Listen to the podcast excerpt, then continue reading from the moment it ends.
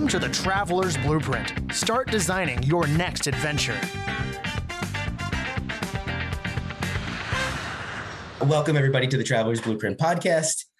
Today, we have a very fun conversation on uh, the guide to picking a tour company. Now, I know not all of you are are in own a tour company. Uh, some do, some don't, and we're going to break that down.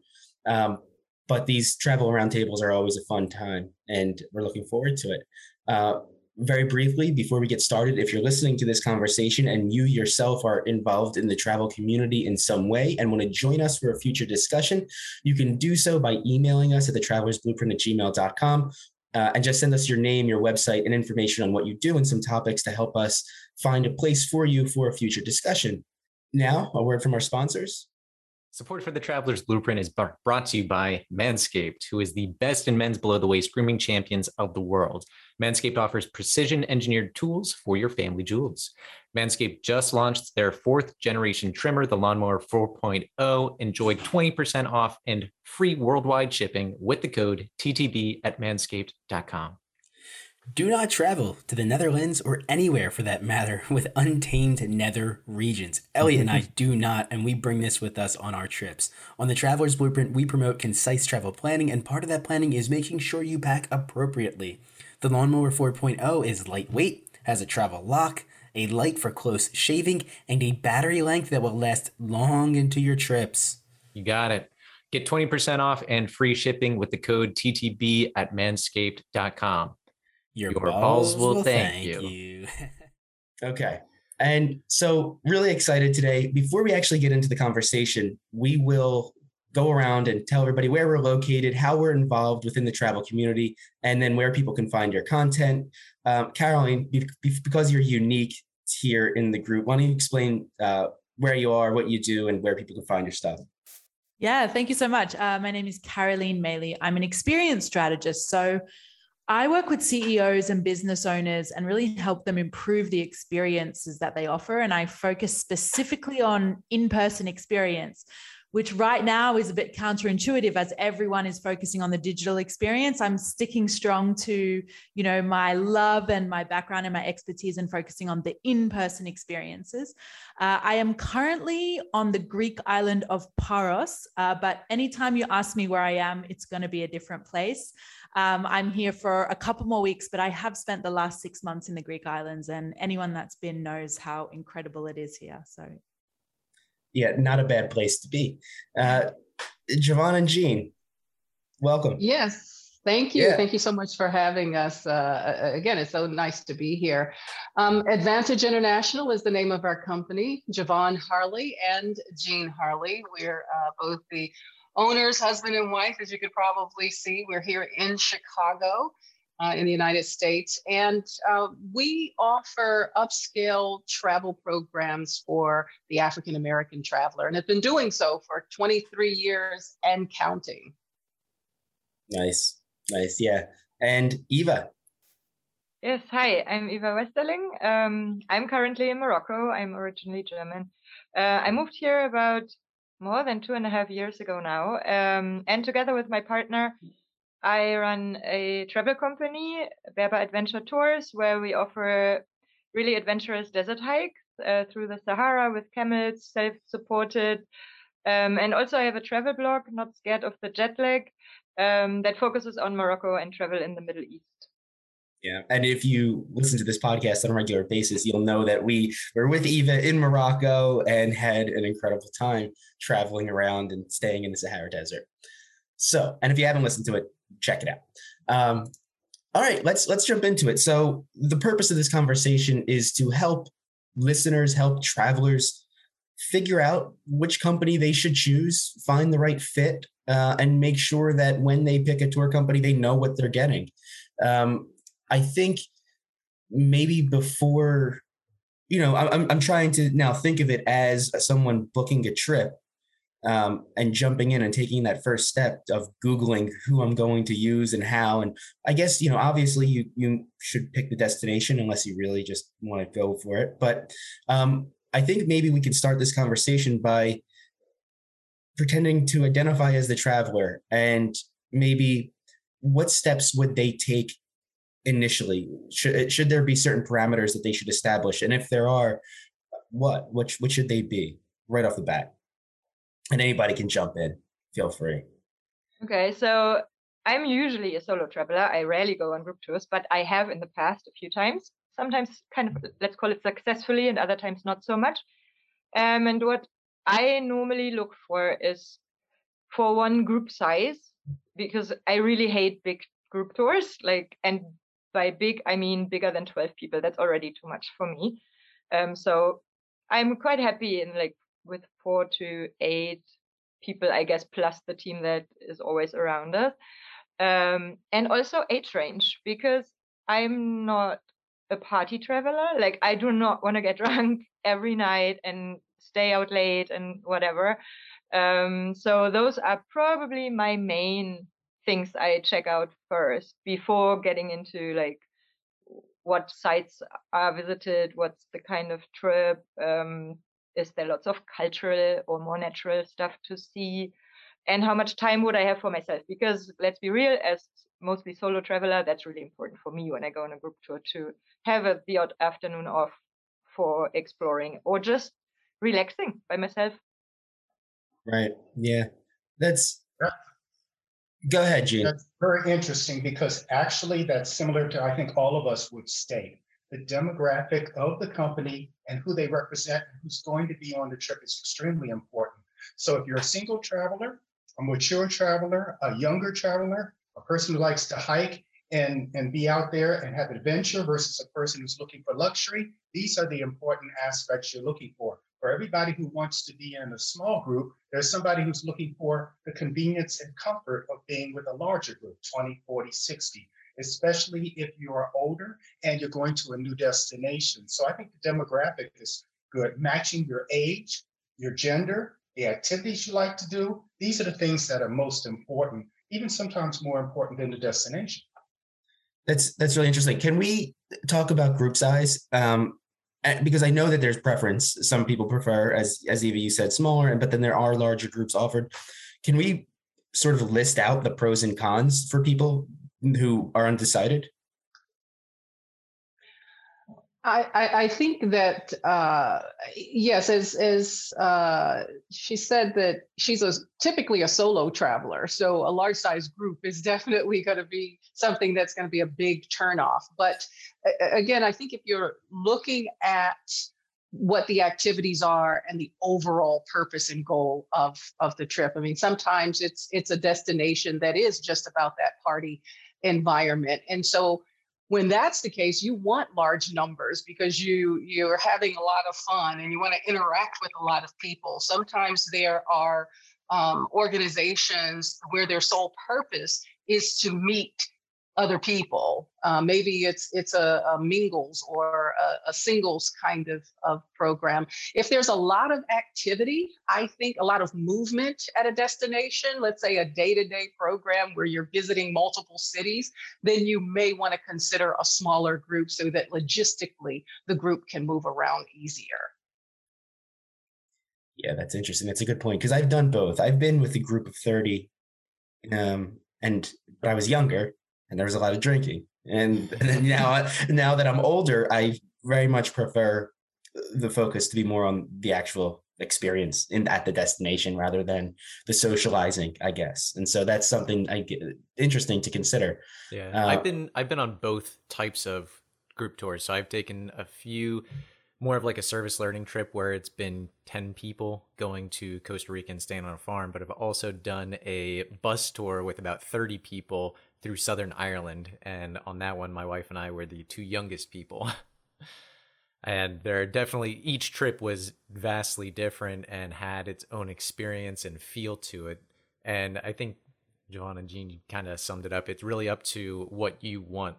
So, yeah, obviously there are pros and cons, but you're to figure out what you want through the understanding that the smaller groups are going to be more intimate intimate the larger groups are going to be more social but it's also really important to check what small group really means because mm-hmm. I've actually looked at group tours where they said small groups and it was like 20 to 25 people and I was oh, like wow. what like that's not for me that's definitely not a small group so don't rely on the words actually check the numbers to make Mm-hmm. sure it's what you have in mind. You're Caroline, absolutely right about that because for us, for our company, 30 is a small group. Okay. Wow. Uh, Javon, what is the largest group you offer?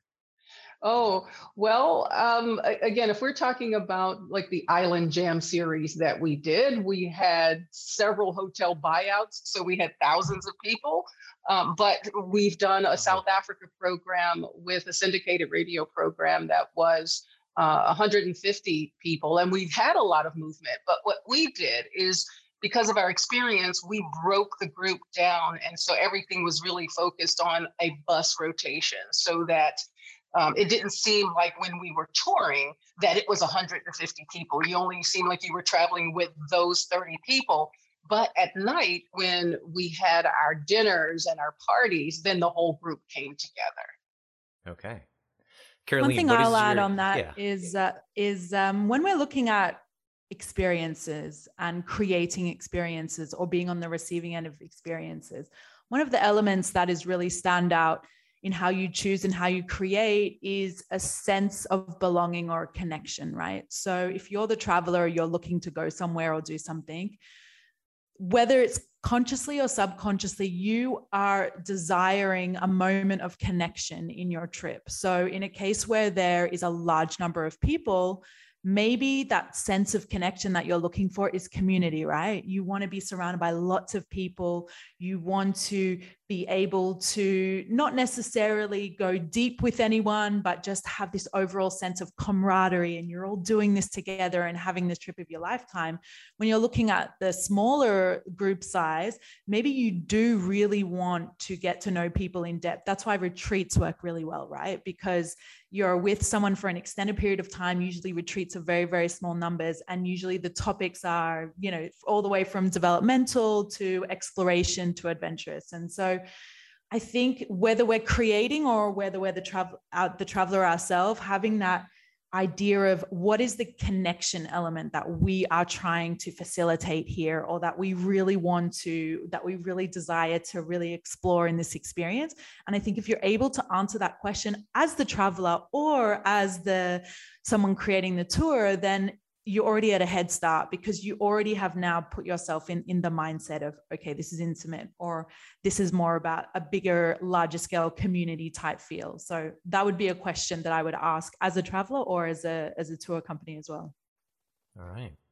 Yeah, good point. And this, I think this allows us to roll into, I guess, the next topic, which would be the goal. Like, you know, what is your goal, uh, and, and for your for your trip, and in in all of your opinions, what are the different types of goals? Like, how can that be broken down? Uh, what should people be seeking with these trips, or what do people tend to seek?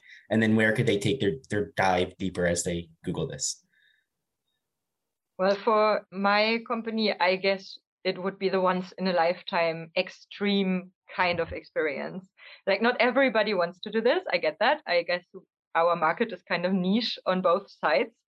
Um, so, what, yeah, that's what our goal, I guess, is to provide a really unique experience with a dive into the culture, um, get the people into contact with locals so they learn something also.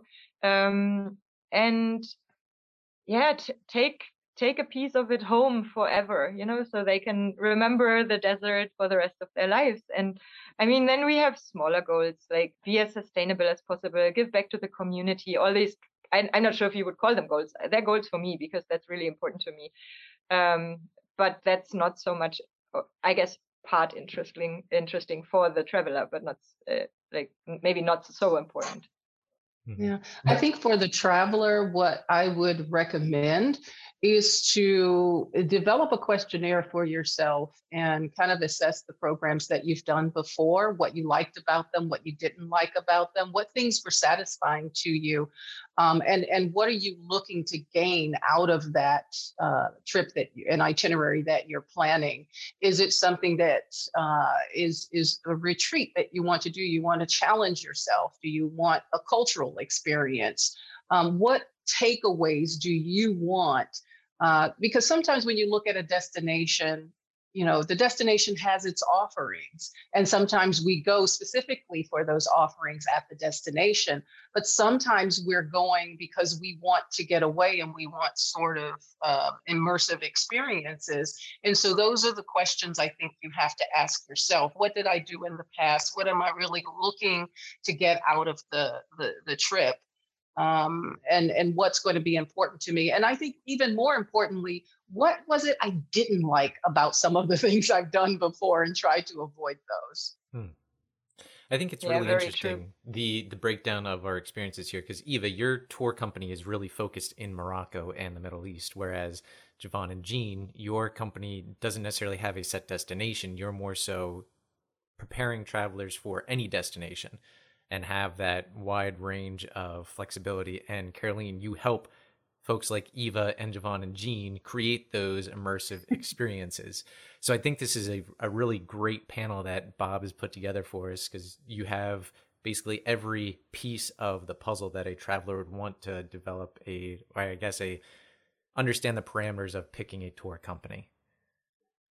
Well, and I think now, you know, post 2020, right? There's many different questions that we're asking as travelers. You know, I travel full time pretty much and the questions are so different now you know. Uh, do i want to be surrounded by a whole bunch of people? Do i mm-hmm. want something a little bit more remote do I want to, I most likely probably want to have a very good relationship and connection with the people that I'm interacting with, whether it's a tour company, a hotel, etc., to make sure that I know what I'm going into. Whereas before we may have just been a little bit more blasé about it and, and kind of gone with the flow. But, you know, last year I think taught us that there, there's different questions now that that travelers are asking themselves. Is it a once in a once a year trip? Or you know there is a trend right now. I know i read a study recently i think last week about the uk with like the people that they polled majority are planning at least two trips you know in 2022 so it's a really interesting time to like start asking different questions to maybe what we have taken for granted in the past i would say. Mm-hmm. i think that's a really interesting point because i can tell you for certain that bob and i asked ourselves that question when we were planning our trip for this year because we were throwing around many ideas. One of them was New Zealand, which obviously we weren't going to be able to travel to. The other was a potential trip to Oaxaca for Dia de los Muertos. And that was all right. Well, do we want to? Is it smart to be surrounded by a huge festival in the middle of a pandemic? Probably not. And that's where we ended up with in conversations with Eva because it is a very small group we are outside almost all of the time, and it is in the desert, which is very dry and not very friendly to viruses. so not a lot of people out there. Or a lot of people, yeah, yeah.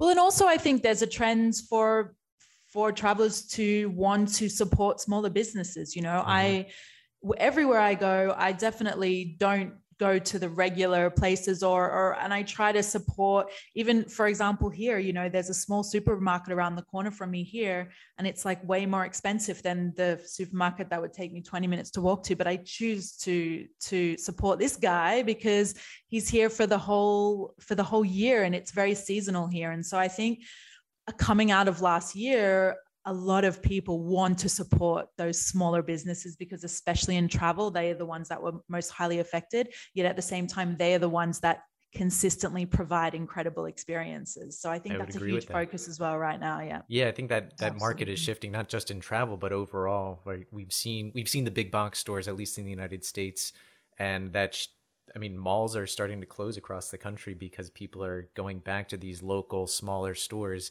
And you even see that with beer. I mean, up until the early 2000s, there was like six ty- types of beer, and now we have craft brewers and microbrewers everywhere, and it doesn't even feel like it's hit saturation. Yeah, I think that's that speaks to people's want for unique and diversity uh, options, and and yeah, more attention to the craft and to the experience. Right? They don't want the manufactured uh, assembly line experience anymore. They want something deeper and more meaningful. That's that seems to be the trend. I agree. Absolutely. I never thought we could connect travel with beer in this way, but yeah. I mean, you're German, also, you know Bob, about. As you guys were talking about uh, on experiences, you want to give them something that creates a memory. So what Eva does is perfect, and what Caroline does, that's her whole aspect of her company. We have people who have traveled with us and they've gone to Switzerland with us, and then they're talking about, wow, what did you like best? The Charlie Chaplin Museum taking pictures there. I mean, most people don't even think about or know there is a such thing at his home there in Switzerland. Uh, we did a program in United Arab Emirates, and a lot of people balked at it, but they wrote down it was their most important, best time at the Falcon Hospital. Hmm. Yeah. So they can see rehabilitation of and training of falcons. They, most of them didn't even know falconry was a thing, but they loved it, and it was became the biggest thing because usually when you travel, the biggest thing you get is you'll go to the desert and you'll see somebody do a falcon demonstration. But have you ever visited a falcon hospital? I have picture after picture of everyone smiling and posting about that. That was the biggest part of it for that trip. It's an experience. It's the memory. Yeah. Is it, do you as tour company operators look to throw in those surprises, I guess, uh, you know, catch people off guard? it's exactly um, it's exactly what we we do and uh, we don't eh, ex- we don't express those those experiences. We let them unfold in front of the the traveler and uh, so they don't know that these things are going to be a part of their itinerary until they get there and it and it happens. So not only is it a surprise but it's a pleasant surprise and uh, you know, again, typically it's the thing that people talk about the most. Um, not that they finally got to see this the, this iconic attraction uh, that they've been waiting their whole life to see. They see it and they're grateful for it, but it's those immersive experiences. Yeah, I mean, having lunch uh, sumo style at a sumo training center in Japan, or a drumming session in Tokyo, these are things that probably, even if they noticed it on the itinerary, because we do a full itinerary, we'll talk about that later, it becomes something that they didn't recognize. The average African American thinking they have all this rhythm, and then they've got this little Japanese woman who weighs 80 pounds who's beating their butts in a drumming session uh, and teaching it, and it's a one on one opportunity. Or cooking classes, which are done, but done in small elements in Italy or in Greece, where you sit down and there's five or six of you, and you're learning how to make pasta or you're learning how to make a dish that is totally related to that region. And it's it's the kind of opportunities we we develop for each of our programs. Yeah, sounds incredible. I, I can speak. Yeah, go ahead, Bob. I was going to say, you know, um, staying in line with this surprise thing and and being caught off guard. I just experienced that in Rome, where I went, and I've planned on seeing the Colosseum for like this feels like my entire life and I knew everything there is to know about it and I've I've watched videos and I've read about it and I was fascinated with with the history of the gladiator and all that stuff. And then I got there and I saw it so many times and I knew so much about it that the woman who was our tour guide like she didn't she didn't tell me anything new. And even walking through it it was amazing but I I didn't get hit with that wow factor that I was anticipating. And I was uh, a little let down, I guess you could say, in a way. Um, and then as I moved through my trip, there were other aspects of the city that I, I didn't spend nearly as much time researching. And when I got there, I was blown away. I was I wasn't anticipating to be so um, fascinated with different aspects of the city because all I focused on was like ancient Rome. And so um yeah that that really can play a big role and getting caught off guard and enjoying that spontaneity well i guess it's not spontaneity if you're planning it out with your trips but it's organized spontaneity. Yeah but it, it's really it's really powerful stuff because i left rome with with knowledge and insight that i did not realize i was going to get and that made it more meaningful to me I think yeah, this... I think Rome is a good example because it's three to four thousand years of transition, and it takes care of everything from ancient Rome to the classical Rome to religious Rome and everything like that. So next time, go to the underground of the Colosseum. Mm-hmm. I did actually. I did. There you go. Yeah, yeah. I, I scour that building. I think this is a good a good point because one of the topics we wanted to cover is how much detail do you provide in your itineraries pre-trip and in your descriptions of each activity because you do want some you want to give the the person experiencing the trip an idea of what they're going to be getting into, but you also don't want to, like in Bob's case, tell them everything there is that they're going to mm-hmm. potentially learn about. So where is that line that you draw? Well, I think logistically, we're going to provide the day to day itinerary because people overall want to know what they're going to do and what they're going to see, and if it's going to include some of the things they wanted to see. And that could be the reason that they're signing up to go with you eh, or to go with your program. But it's those little things that we think that are either off the beaten path or things that we just know they wouldn't think to do on their own that we will include that we don't put in the itinerary. We may just list it as another activity or it's incorporated into the day of activities that we're going to do. Um, and, and it, it is kind of, uh, and, and I think, you know, one of the questions posed is like, what's that secret sauce? And you don't really want to reveal that. But I think the secret sauce is not just about those surprises. I think it's also just about you and how you, you do things. So that's why some people go with the same tour company year after year after year because they know how they're going to execute their program and they know that there's always going to be those surprises.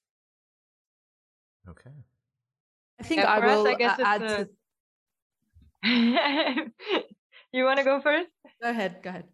Okay, so uh, for us it's a bit different because um, if we go for like a, our let's call them standard five day hikes, we cannot really say where we will sleep because it might depend on the weather. Like if the wind changes, we might find a different camping spot um, just to be a bit more protected. And uh, if it rains, we might have to co- choose a completely different route because there might be water in the way we cannot pass. So um, we in our itineraries it focuses more on what you will experience, like the areas we'll hike through and what we'll do. Like we'll find some wells and pull up water. Um, I don't know, we'll collect rocks on the way or and bake bread in the sand, you know, but it doesn't matter where we do it and if we do it on day one or day five. So um yeah, I you know, it's for us it's really tricky to to really say what what will happen. But um so your itineraries are more so based on you you have a set range and duration, but the yeah. way the way things fall into place there, it may not be the same location or the same time every trip. Exactly. Yeah, the focus is purely on the adventure aspect of it. Mm-hmm. And yeah, and actually than... that makes part of the adventure that we yeah. cannot really tell for sure where we'll sleep tonight. So. Sure. yeah. Caroline, what were you gonna add?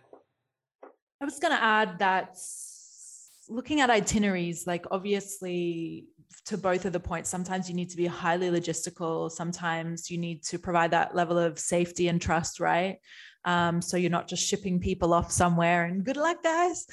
but one element that I think is highly important and good tour companies do this very well is in the storytelling, right? If you think about the goals of the travelers coming on, they want to experience something. And depending on the location, like we've already discussed, it could be very different. And the example that I give will give is a Cirque du Soleil show. I worked on tour for Cirque du Soleil for 10 years, right? Cirque du Soleil masters that storytelling, some of the best storytellers in the entire world. And when you look at the show, how they promote the show, they, if you're looking at it visually, they capture the main crazy acts that people like want to see the wheel of death like these high death defying things they include that in the advertising because it's part of the story and part of ticking the list of people oh i want to see that act i want to see that act. But if you if anyone goes on their website right now or if you are, have in your hands the program it never tells every detail of the story right? Because it is part of the magic of what you're trying to create for the people that are coming on your trip let's say for example. It's the storytelling and i think people that aren't able to get the guests come or or travelers that get deterred when they go on the website a lot of that is just the storytelling. Like you want to bring people into your world invite them into your world cover the bases but then once they've booked leave them thinking oh oh my gosh like i don't even i still don't know what to expect and i'm so excited about it and i trust this company fully because of how they have the relationship that we've built together. But they have told the most incredible story that that i'm all in and so I don't know. I would assume that that would be a goal of a of a tour company as well. But I think storytelling is very, very, very key. And if you can do it very well, you can have the most um, basic itinerary or the most detailed itinerary, and you're still going to capture the travelers because of the story you tell. And I think Caroline's point is is so valid in there. And by the way, I will say that I probably have the most extensive set of Cirque du Soleil ties from every production going back to the 1980s on the mall in Washington, D.C. We'll uh, have to chat afterwards then. you know, and I love them all. That being said, the uh, corporate, the meeting and incentive ones, they count everything from the time you get up to the time you're going to have me back to go to bed, the number of meals, what's going to be included on the menu, when we're dealing with that type of client as a tour operator or somebody designing programs, they want it spelled out extensively and all the elements need to be there. It's actually less of a storytelling for them and more of a detail because they want to make sure they're accomplishing the goals of the reason for the incentive, right down to how we're making sure it's tax deductible. So that becomes an important aspect. But for the rest of us, you are perfectly right. Everybody wants that experience. They want to know those things, but people do still want to know uh, when am I going to get back? And is all of this included? Because my dream of going to Rome, my dream of going to Dubai, my dream of going to Rio includes seeing and doing all of the following. Very interesting. Let's get into one of the hot topics of uh, booking travel, and that's budget. It's on everybody's mind, right? And uh, there are obviously there's a huge spectrum for budgeting and, how people tend to budget what they can budget. Um, is there though a way that we could broadly discuss budget and maybe tier it out? You know, if I have X amount of dollars for my trip, what should I look for in a tour company um, that I guess satisfies my needs? Like, where should I allot my funds? And I don't even really know if this question can be answered without you know having more details of the budget. But I guess we can play around and see what happens. Maybe someone could take it. Well, yeah. I guess I, the first thing is you have to check if they include flights to get to the destination or not. If they include food and tips or not, because you know you really need to f- figure out how much of the percentage of what you're happy to spend actually goes to that company. Because um, you know a lot of places do include flights um, but then th- they tend to be very expensive because flight uh, my, uh, prices change so much. They have to have a huge margin of error for that i guess calculated. Um, while you know if you if you look at the more budget prices they probably won't include the flight. So the risk is all on you to find a cheap enough flight for you to get there. Um, and then in countries like Morocco, actually, it's really important to tip the guides and the drivers and everyone because they're not paid enough here, um, really. So uh, that's also a, an issue sometimes. Like on my first uh, trip to Morocco, I was really glad that the company sent us um, a packing list that also included a tipping guide like how much should we expect per person mm. to tip per day for who? So you could calculate that um, to make sure you bring enough money and you budget enough for that. Yeah. Yeah i, I think that um, yes budget is this really broad thing and yes you're going to have somebody with a budget that they have to stick to. But i always say before thinking about your budget is thinking about the value that you're going to get out of the destination or out of the trip that you want to take. What are those things that are important to you? And so it's kind of like going backwards. What is it that I want? And now what can I afford to do? Because then you shift where you spend your money. If the hotel is more important than you want to stay at a five star hotel, then you know that's going to take a bigger part of your budget. If the hotel isn't that important, um, then you can lower that to either a four or five star, I mean, a four or three, three or four star hotel, and maybe you're going to put your budget elsewhere. Um, I, I've done tips like balling on a budget, is what I like to call it, because you pick those one or two elements that you want to splurge. That's the thing I want to do. I want to have a fantastic time. I'm going to spend $500 for a dinner because that's important to me.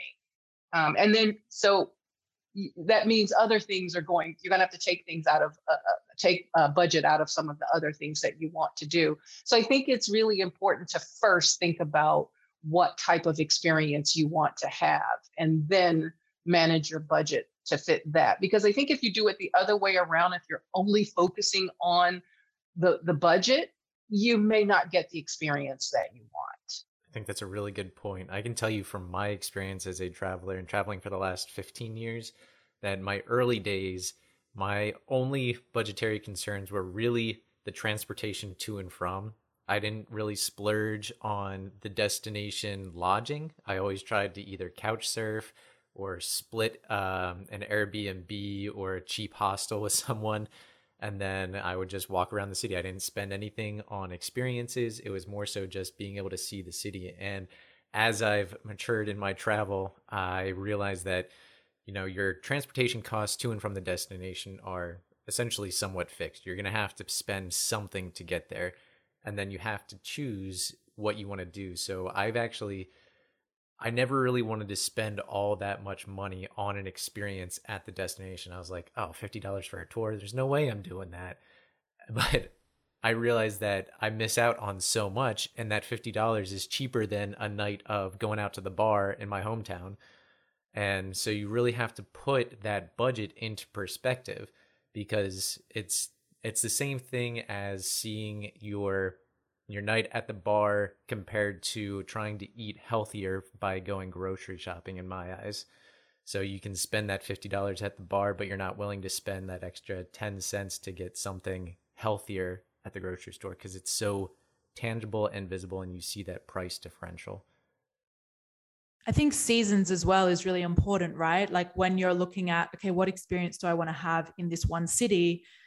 When should i go? If you're uh, you know you're looking at how much it's going to cost you obviously seasons are going to come into it in many destin not all destinations but a lot of destinations where seasons play into it. I'm on the greek islands right now. It's now november so it's fine. It's it's off season. But trying if i'm thinking about i want to plan a trip to the greek islands in august or anywhere in in the mediterranean to to be frank you know already or at least if you don't know anything about travel this is where a tour company can can help you out in terms of seasonality but you know you're going to pay at least double right? Uh, i'm planning a trip right now to well originally it was to, to go to the great lakes area um, in the uk just up north of manchester. It's an incredibly beautiful area. Um, but i was just looking at the prices for the end of the year and it was very very expensive. So already i made the decision i'm going to go but i'm going to choose a different time of the year. So i think that can help very much when you're planning your trip. And if you have traveled before if if you know something about travel that's easy to navigate on your own. But if, if you're kind of fresh if you're a fresh newbie traveler then these are the kind of questions that you could ask the the travel company as well. Like when can i go? Look when is it a little bit cheaper? Or alternatively when is the absolute best time to go to the greek islands? You know it depend it's personal but they're going to have the answers there for you and it's going to dictate the budget as well. Mm-hmm. yeah. So that's a really good point and so that's something that i i look for a lot. My two biggest travel months are may and september. So the beginning of the before the season starts or right after it ends and there are pros and cons to that. So uh, when I went to Croatia, we went in September and it was beautiful. It was a little cooler. So we didn't, we weren't able to spend as much time on the beach. The, the tours that we did, some of them, we were the only two on the tour because there wasn't as many people. But then the flip side of that was that not as many places were open and we didn't have as many options for tours.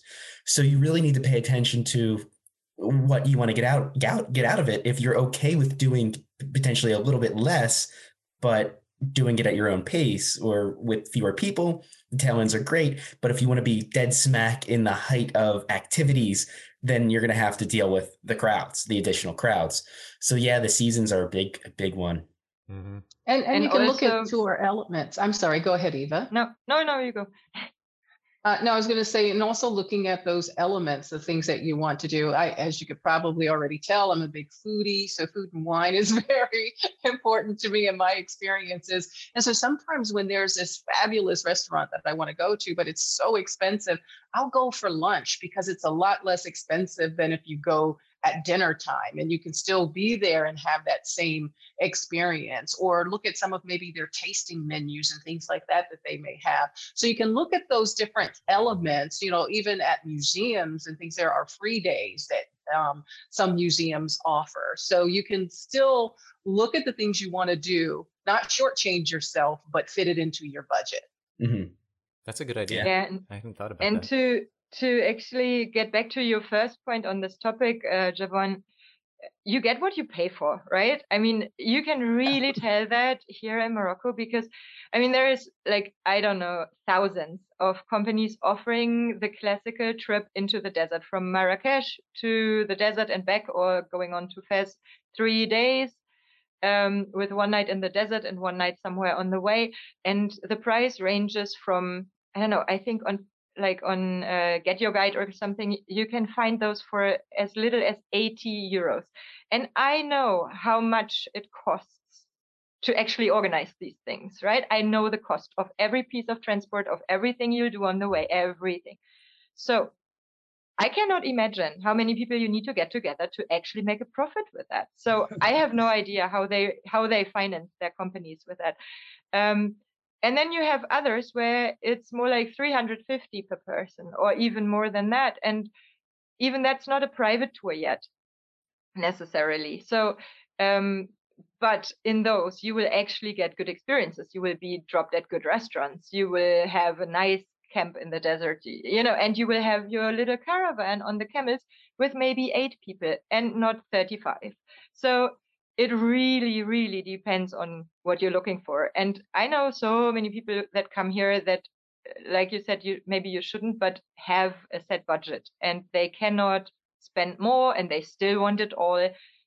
And i'm sure half of those go home and they're disappointed because they didn't. It wasn't magical. It wasn't what they were thinking. But and and you're totally right. You shouldn't have a fixed budget and i gave that up very early on in my travels. Like i always prioritize travel and the experiences and the food like you like i never check prices on a food menu. If i want to eat there i'll eat there. Um but yeah you totally get what you what you're willing to pay for. And if you're looking at a budget and it's important for you, then what Carolyn mentioned, seasonality is extremely important. Bob, you just said it too. We like to go in the fall because fall has a lot of the elements of the warm water is still may be there. You can still go to the beach in the early fall, September, for example. In Croatia, we were on the beach swimming every day. Uh, the crowds have disappeared. Americans have this tendency to think Memorial Day to Labor Day, and they have actually driven up the prices in places where it has no effect. I have people telling me, why is it so expensive to go to South Africa in July? I want to go, it's the summertime. It's the wintertime there, but it's expensive for the flights because Americans travel during that time of the year, even though the weather is rainy and cold and wet. So with all that taken into account, seasonality becomes an important aspect of it. Get out of the summer vacation unless you have to because of your job, your educator, children, whatever like that. Uh, then basically look at other times and you can still accomplish the same things. It can be as much as 30 to 40% cheaper for everything based on when you go as to where you go to. And then look at where you're going.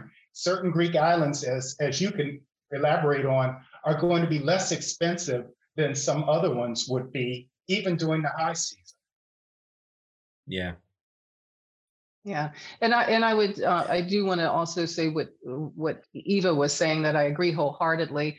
And so if it's really, uh, especially a, a trip of a lifetime, then look at the trip that you really want, and then save and budget for it. Maybe you have to put it off for another six months or nine months or whatever, but get the trip that you want. Don't do it in a way that you're you're going to come back with regrets. Mhm. yes Yeah, totally like.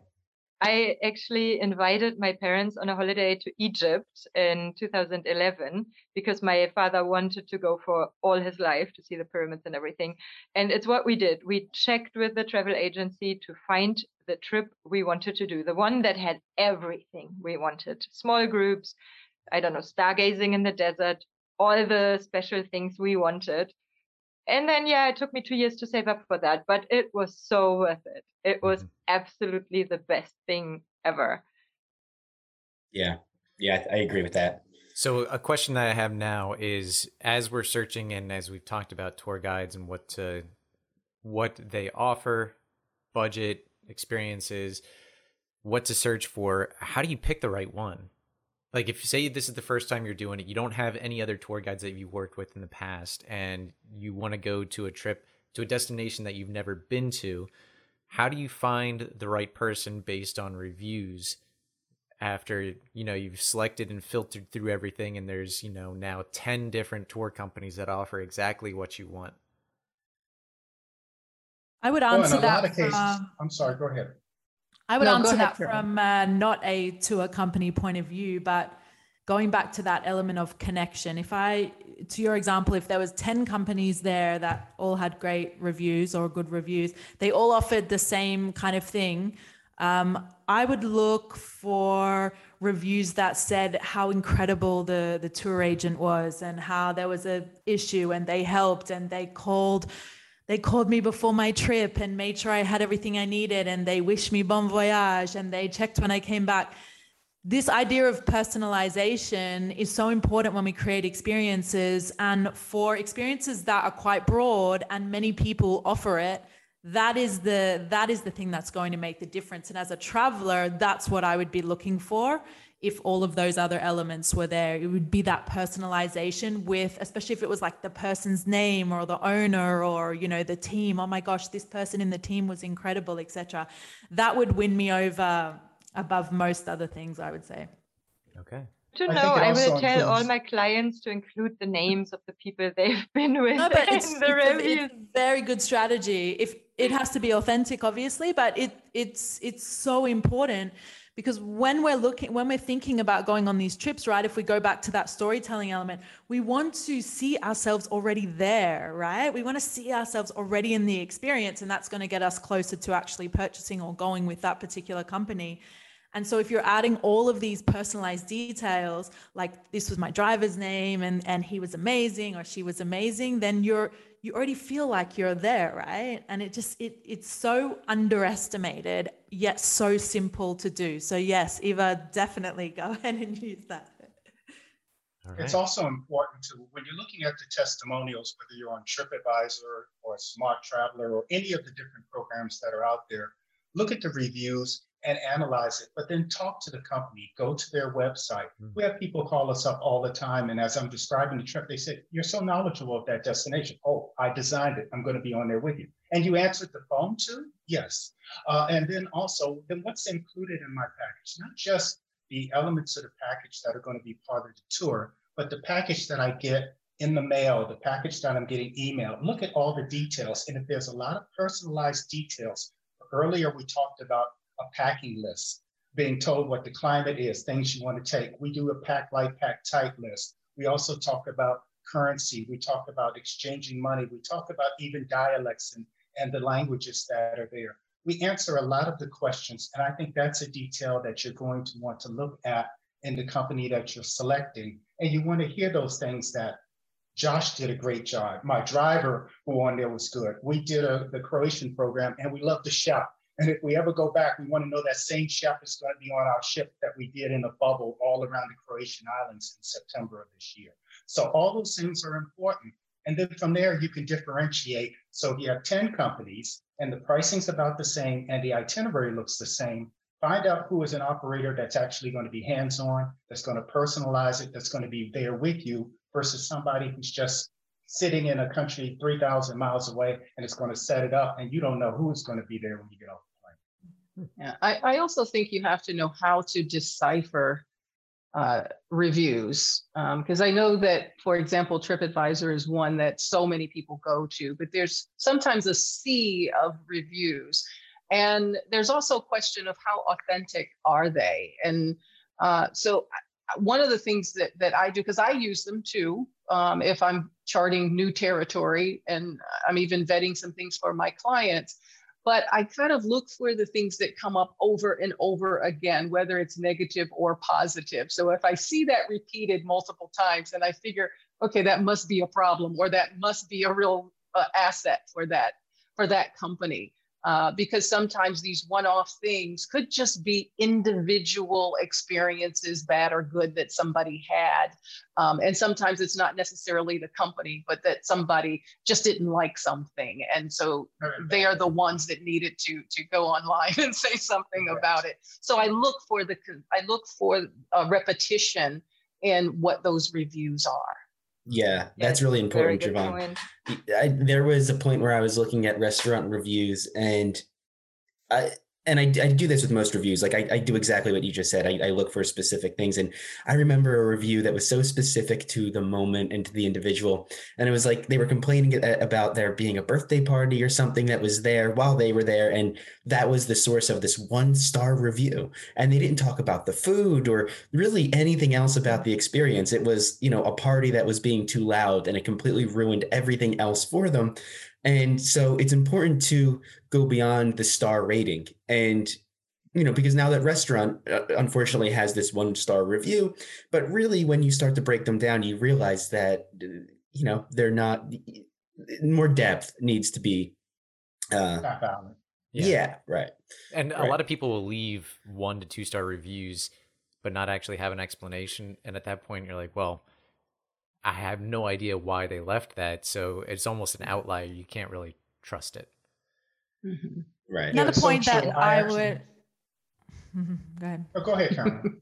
Another point that I would add is also if the tour company if they're travelers themselves, then you're probably going to be in for a good trip, you know, as opposed to, again, I think it was mentioned before, like some random person on a desk somewhere that are just kind of booking all the details it's like when you go into a bookstore, you go into a bookstore and there's those like staff recommendations, and you know that they've read those books. You just know it because of the type of people that work in bookstores. They love books, they love reading. You know, that's the type of people that those kind of jobs attract. Same for traveling. If you book with a company, if you have a couple of options and you book with a company where it's visible on their website who the owners are, you know, they've they probably have a blog with like some trips they've been on or you go on their social media and they're just always out and about and it doesn't have to be anything extravagant but they're always they're always exploring you know? And i think if you are oh gosh if i had the choice to book with like some kind of stock standard trip or you know a, a, small tour company and they're like living and breathing traveling then i would of course go with them because they're gonna yeah. they're gonna i don't even i mean it's self-explanatory right? But mm-hmm. that's what i that's who i would choose yeah. And talking uh, about social media that's another place i would actually check for companies i'm interested in going with. So first for their social media presence but also who mentions them like who mm-hmm. tags them in their uh, posts or stories because those are the people that traveled with them maybe even check for blogs that have done reviews although that's that could be a bit biased also because a lot of the time they were invited and paid uh, for coming on the trip so i'm not sure how much how reliable that is really but um, at least like photos and stories on instagram or something um, i think are a good indicator of of what the trip looked like and um, yeah how happy people were so yeah. um and also what i what i kind of like um is like facebook reviews more than uh, tripadvisor because there people are connected with their whole profile so it's harder to fake those you cannot mm-hmm. just sign up with a new email address and leave like random reviews good or bad for your competition or your friends um, which I know for a fact is a thing here. so, you know, TripAdvisor really isn't that reliable, as are all those kind of uh, platforms for restaurants or I, I don't know. You, you even have those in Germany for hospitals, which is ridiculous because everybody just complains about the bad food. Yeah. wow. yeah. I feel like there should be a filter option. Caroline, I really liked what you said about seeing if the, the tour company or who's operating it or who the guide is is also a traveler.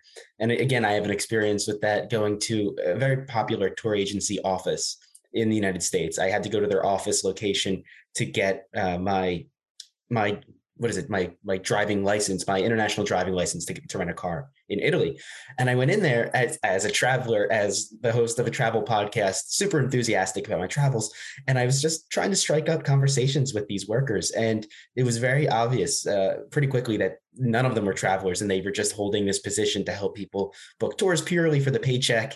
They just wanted an easy office position i guess and they just sat at their desk and they would just go online and whatever was predetermined by the corporation for that destination is what they essentially regurgitated to the to the person that was booking with them.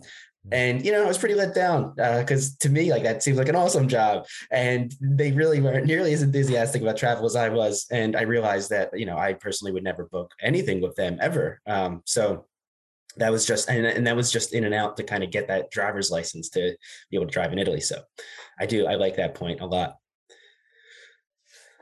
Um, so I guess to to sum up the the how to figure out your tour guide, we we already talked about the things that an individual will look for. They already have their parameters set, which is typically group size, demographics, duration of the trip, and then the type of trip itself, whether that be adventure related or specific to food or looking at architecture. And then um, we talk about the experiences, actually how to sift through once all of those criteria are met. And so going through reviews and then going through and actually reaching out to the tour company. So I think you guys have all provided great information on how to find a tour company. And I know next time I travel, if Bob's not already planning the trip with me, that I know how to find a tour company. Perfect. yeah. So Elliot? for our hoorah question, we have something in here, but I want to I want to change it up a little bit because uh, I want to ask what is something that you as either tour operators or you, Caroline, as an experienced strategist, have found not necessarily on the review side of things, but what feedback can someone that has taken a tour with you or worked with you is most beneficial to you in helping future tours? And Javon well, and Jean, say, why don't we start with you? I would say actually our whole system has evolved from the comments and from people who traveled with us. We're dealing with a aging demographic, uh, baby boomers and Gen Xers, and they have helped us design things and put together elements that fit them. They, they're, they're looking for comfort. They like five star. We've started doing more things now. We're talking about and putting in what business class is uh, because they're asking about those elements. They're asking for upscale hotels. Spa treatments are a real big thing with our demographic. They book them sometimes in advance. So we actually offer that amenity and that program together. But they still want the camaraderie. They still want a little bit of adventure, but they're going to be more into glamping over camping. So that's how we've evolved over the last 22 years as our demographic has aged. And now, with uh, information from 2020 going on, we have changed and added a whole lot more things. We're doing more in bubble type programs, some smaller programs called Advantage Elite, where there's not that many people. And we're looking at destinations where they basically can feel safe because they're going to be at or better than the situation in their hometown. So I'm going to IMEX in, in, uh, tomorrow, and I'll be uh, looking at hundreds of destinations that I have meetings with over the next four days. And these are the questions I always ask, and they know that's us. That's what Advantage is looking for. Okay. Eva, yeah, good question. So far, we've only received really, really good feedback. So, I mean, that's nice to hear, but it's not really any giving us much to improve in the, in that sense, you know. So, um, of course, we we make sure that the elements people like, like the personal contact with the local camel guides or the cook or whoever we take along, um, are there, and that we pick people that are able to communicate in a language that our guests speak um, to give that connection because that's something everybody emphasizes that they really really enjoyed that so um, it doesn't make sense to bring somebody along who only speaks Tashelhit and you know won't be able to talk to to the guests so um, but yeah i i mean constructive criticism i guess is what what makes you grow most mm-hmm. so yeah. yeah yeah it's it's really as jean said we we have learned to become very reactive to what uh, people talk about what they uh, co- uh, communicate to us what they like the most. Um, and and then also because our groups are have been kind of large in the past, we kind of look at those things that some people like. If so, if it's only like 10% of the people who really love the wine experience, then we know maybe that's something that we offer as an option uh, for people to want to do. Because if you try to offer it for the entire group, you're not getting the best wine quality that you want. And if it's somebody who is really a wine connoisseur, then they're disappointed with that wine experience. Mm. So we've we've been very reactive in that sense of changing things along the way. And to uh, Caroline's point earlier, 2020 changed everything. And so for 2022 and 2023, rather than us offering uh, fewer but bigger trips, uh, bigger meaning number of people, we're offering more, but for uh, smaller groups. And people are really responding to that. So, yeah, just in really listening to your clients and what they're saying and having those conversations with them. Caroline, I want to change it a little bit for you since I know you don't necessarily work with the the people traveling and you work with the people helping the traveler. So, do you in your program find a way to work in how tour companies can get more constructive criticism? I think I would echo I would echo exactly what's already been said. When I'm working with, uh, you know, whether it's the CEO or the business owner, and we're talking about an experience that they're creating, the first question I ask is, okay, have you asked your people? And keep in mind that people could be anyone. It could be their team, it could be their clients, it could be travelers, their customers have you asked them if they want this or what they want out of this experience? And most of the time it's like, uh, well, oh yeah, kind of. And I'm like, no, no, but have you actually asked them? And I think this is has been mentioned in in in both answers already, is that having that deep understanding about what they actually want is going to help you create the experience and be very reactive, be able to change things immediately.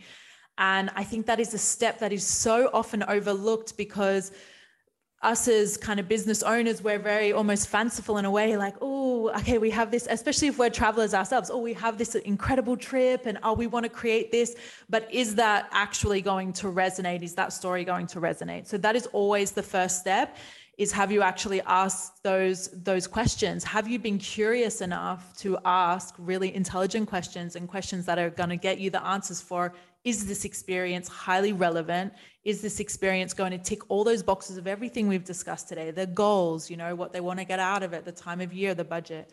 Um, and it's about getting extremely curious and asking the questions, whether it's before or after, right? Like follow up is very important. And you can do follow up in the most genuine and authentic and loving way, especially if you're a, a smaller company.